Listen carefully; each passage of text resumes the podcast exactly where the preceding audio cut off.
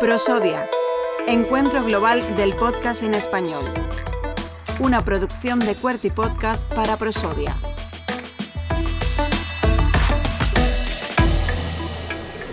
Seguimos recibiendo a participantes. Es el turno de hablar ahora con Madelón Lánchez. Ella viene de Julem Limsin. Muy buenas, Madelón. Buenas.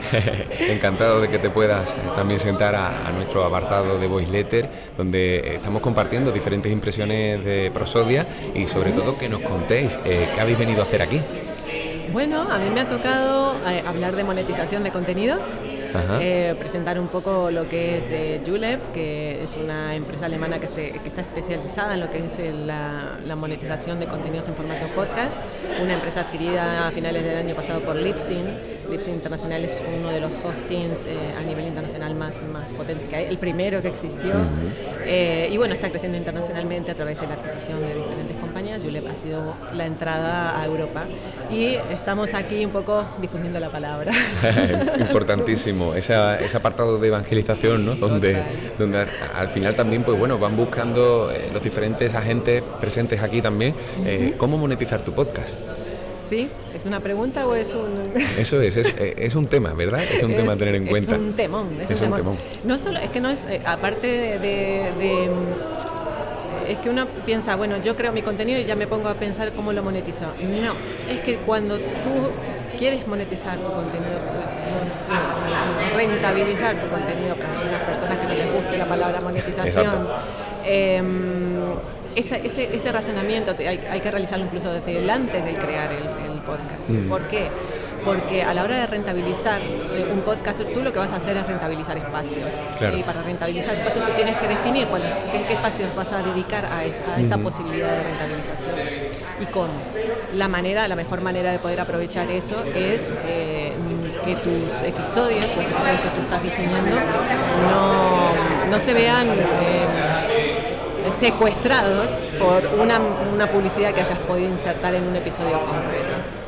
Eh, de esa manera, lo, ideal es que tú puedas identificar espacios donde dinámicamente se puedan insertar estos, estas, estas eh, publicidades. Y queden liberados, ¿no? Queden liberados para, para, que pueda haber una rotación. Exactamente. Y de esa manera tú, y sobre todo si has creado un contenido, que es lo que también le, sugiero a los, a los, a los podcasters, a las podcasters, es cuando tú pienses un contenido, intenta que tu contenido sea lo que se dice evergreen, es decir, que pueda durar, perdurar por el tiempo y que te pueda traer oyentes y escuchas. Hace que cuando alguien venga a tu show y escuche un episodio y diga, uy, me, me gusta esto, me gusta lo que está hablando, lo primero que va a hacer es mirar el resto de tus episodios, lo va a hacer siempre.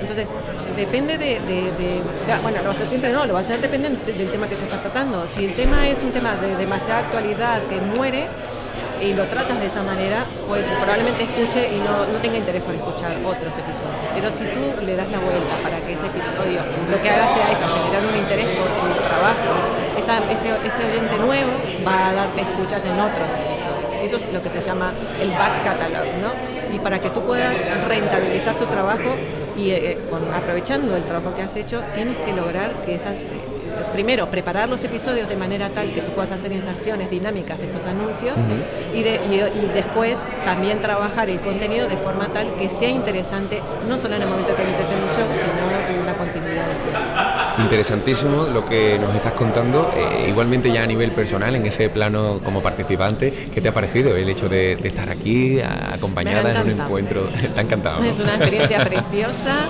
porque tenemos, o sea, eh, primero por, por, la propia comunidad eh, que, está presente, el, el, hecho de poder conectar también el conocimiento eh, académico, ¿no? Esa, esa, transferencia de conocimientos entre lo que es la academia y lo que somos los profesionales o, incluso los, los, los aspirantes a, ¿no? Me parece súper bonito y súper necesario. ¿Y qué te ha parecido más interesante? Porque aparte de, estar como, en este caso como participante, ¿no? dentro de una formación que, habéis llevado a cabo, eh, ¿qué te ha parecido, bueno, información y aparte has estado también en el laboratorio de transferencia acompañado del compañero Rafa Galán, eh, ¿qué te ha parecido el resto de, ponencias? Lo, lo, dicho, muy interesantes por, por, lo que te comento, porque mm, han sido temas eh, trascendentales y de actualidad. Claro. muy vigente, ¿no? Dentro, muy De, dentro de la industria, ¿no? Sí, sí, sí, sí, muy vigente. Y eso, claro, te aporta, te aporta valor. Y eh, la condensación de información en un espacio de tiempo tan, tan pequeño y el contacto con personas de, de, toda España, ¿no?